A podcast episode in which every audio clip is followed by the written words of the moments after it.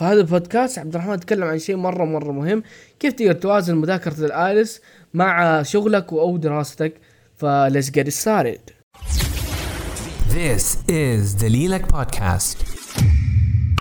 نبدأ بأول نقطة اللي هي لازم تكون عارف إيش هو هدفك كم الدرجة اللي تبغاها وكم الوقت اللي تحتاجه عشان توصل لهذه الدرجة. أعطيك مثال سريع. خليني أقول أنا مستواي مبتدئ. ثلاثة من تسعة في ال IELTS وأبغى أجيب درجة ستة ونص. فهل يمديني أسويها في شهر؟ احتمال كبير لا هل يمديني أسويها في شهر؟ لازم أعرف كم الوقت اللي احتاجه تقريبا طبعا ما في حاجة exactly لكن تقريبا بعد ما تكون حددت الهدف وحددت إيش اللي تبغى توصل ليه دحين يجي إنه كيف تفضي يومك وكيف تحط هذه الأشياء في يومك لأنه صراحة أي مشروع أي حاجة ما يكون عندنا. إحنا مشكلتنا الأساسية في الحياة بشكل عام إنه ما عندنا وقت. يا دوبنا أصلا قاعدين آه، نخلص ندرس ونغطي ال- المشاوير والأشياء والأشغال مع الأهل مع أبوي مع أبوك أمك مع أهلك إلى آخره. تمام صح ولا لا؟ فما بنلاقي وقت ابدا. فكيف كيف نلاقي وقت؟ هي ممكن أتكلم عليها واعتقد قلتها قبل فترة إنه اهتم اتحكم بجوالك اتحك- اتحكم بالوقت اللي بتعطيه في جوالك. هل أنت فعلا قاعد تستغل وقتك ولا الجوال قاعد يستغلك؟ نقطة مرة مهمة. صراحة أنا صراحة في اليوم بشكل افرج أضيع تقريبا 30 دقيقة من يومي. أضيع يعني الوقت اللي قاعد أشتغل فيه في الجوال ما له أي هدف ما له أي مقصد. ما عدا ممكن يعني أشوف ناس أتفرج على سنابات ناس ما حيساعدوني في حياتي. أجلس في تطبيقات أشوف أشياء أشوف فيديوهات جديدة ما لي علاقة في حياتي ما راح تساعدني في السنوات الجاية. الاشياء اللي حتساعدك في هذا الموضوع إنه قفل التنبيهات، أصلا روح الإعدادات وقفل، عندك خمسين ألف تطبيق وكلهم بيرسلوا لك تنبيهات عشان تسويق ومدري إيش، فاللي من جد تحتاجهم فعلهم والبقية شيلها لأنه أنا صراحة الحمد لله تقريبا ممكن خمسة ستة تطبيقات ال- التنبيهات شغالة فيه بقيه الأشياء كلها مقفلة. فما تحتاجها تمام؟ ليش تخلي ليش تخليها تسرق وقتك تسرق انتباهك تشتتك؟ فهذه أكثر حاجة ساعدتني. رقم النقطة الثانية اللي حتساعدك في هذا الموضوع إنه لما تبغى تذاكر أو تبغى تشتغل أو تبغى حاجة تبغى تركز فيها روح الإعدادات قفل الواي فاي وقفل الديتا تمام؟ بحيث إنه ما يكون عندك تشتت. لا لا في التنبيهات والرسائل اللي دائما ال social media هذه خصوصا ال social media صراحة. السناب خصوصا. السناب والإنستا والتويتر هذول الناس اللي بيقتلوا الوقت في جوالك. والتنبيهات حقتهم. فقفل قصدي ال data والهذه فأي أحد مثلا مستعجل ما حيفوتك شيء حيتصل عليك حتوصل لك رسائل SMS إذا في شيء مرة ضروري. فبقية الأشياء ما تحتاج. أنا الحمد لله لما أجي أبغى أركز في حاجة أقفل هذه الأشياء وأكون جالس ومصحصح وعادي أذاكر واسوي اللي أبغاه. ثلاثة من أكثر الأشياء اللي لاحظتها ساعدتني بشكل عام إنه أحط أهداف لكن بشكل مرتب، ما يعني مثلا ما أقول أبغى أختبر IELTS و TOEFL واختبار GMAT واختبار SAT هذا الشهر أو هذه السنة. بدون ما أحدد إيش اللي أبغى أركز عليه، فلازم تحدد وقت بتركز عليه، مثلا هذا الشهر أبغى أركز على اختبار ال IELTS، أو هذا الشهر أبغى أركز على الشيء الفلاني. والشهرين الجايين حركز عليهم كذا فإنك الاحظ حتى بعضكم يرسل لي عبد الرحمن أبغى أختبر IELTS وعندي اختبار GMAT أو عندي مشتت نفسه بين عدة أشياء. فخليك على أمسك حاجة واحدة واستمر فيها وخلصها وروح اللي بعدها. خصوصا اختبارات ال GMAT وال SATs وال PMP هذه اختبارات professional وتحتاج لغة قوية. فيفضل انك يفضل إنك قبل ما تروح في اختبارات professional ودورات معقدة إنك تخلص ال IELTS وتروح الاشياء بعدها. عشان يمديك تركز وتخلص حاجة وتساعدك للخطوة اللي بعدها. فلا تشتت نفسك رتب اولوياتك الرابع اللي ساعدتني بشكل رهيب والحمد لله بنيت عندي هذه العادة إنه أتعود إنه أستغل وقتي في كل مكان وفي كل لحظة. الحمد لله لما أروح مستشفى لا سمح الله في شيء وأنا بنتظر ال- الدور وأنا في المطار وأنا في أي مكان في الفصل قبل ما يدخل علي يدخل الدكتور حقنا. فأجي وراجع النوتس أجي ورا احفظ كم كلمة وأستغل هذا الجوال المفروض أستغل وقتي فيه لأن معظمنا للأسف 99% مننا صراحة هذا الجوال بالنسبة له يعتبر كمضيعة وقت وترفيه مجرد يعني بنسبة كبيرة جدا إلا نسبة معينة.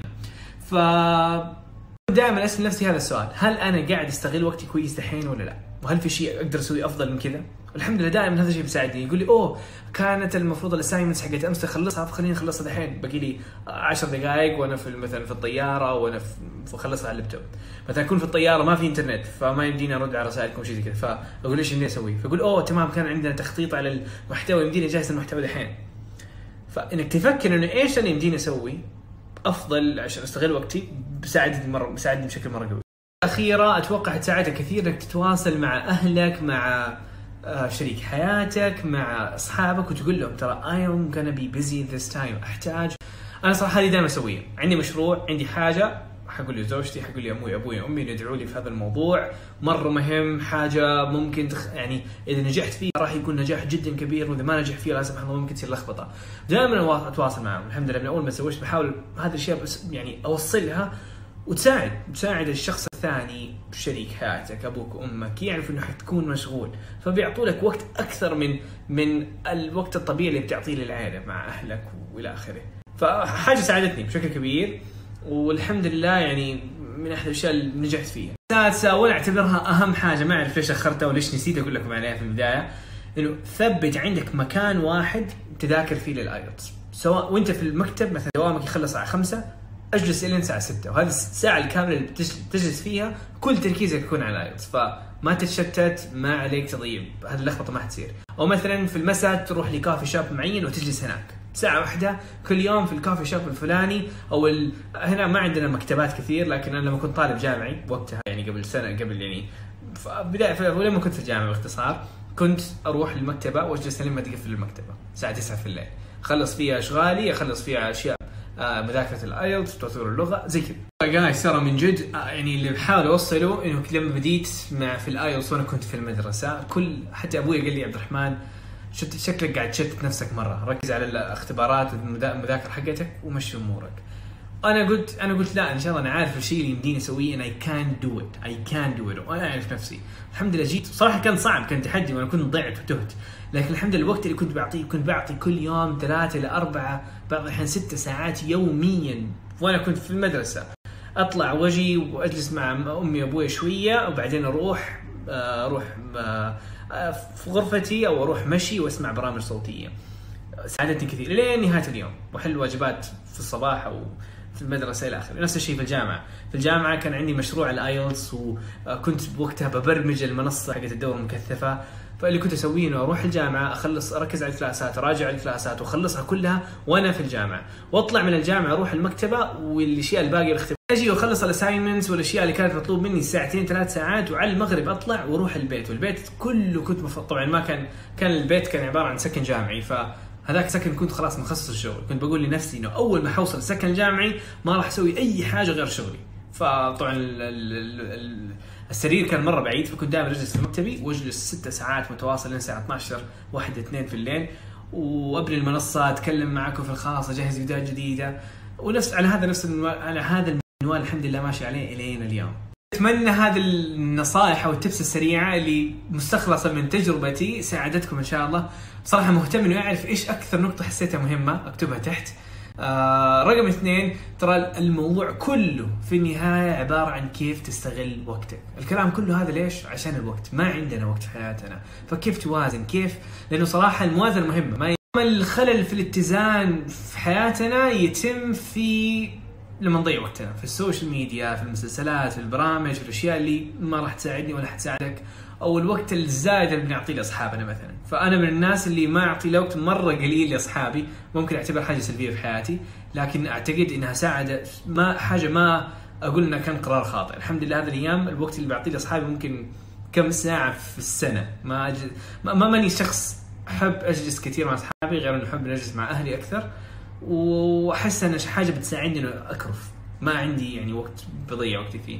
فهذه من أحد الأشياء القرارات اللي أنا مثلا خليت حياتي بناء عليها. فأنت شوف كل واحد له معادلة كل واحد له إيش أولوياته. لكن من إذا أنت تبغى من جد تأخذ الآيلتس لازم تعطي له مكان. إذا ما ينفع تحطه في آخر اللستة وتتوقع إنك حتجيب ستة. لازم تحطه في مكان معين تقول لأصحابك تقلل من هنا تقلل من هناك. إذا حاسس إنك بتنام كثير قلل نومك.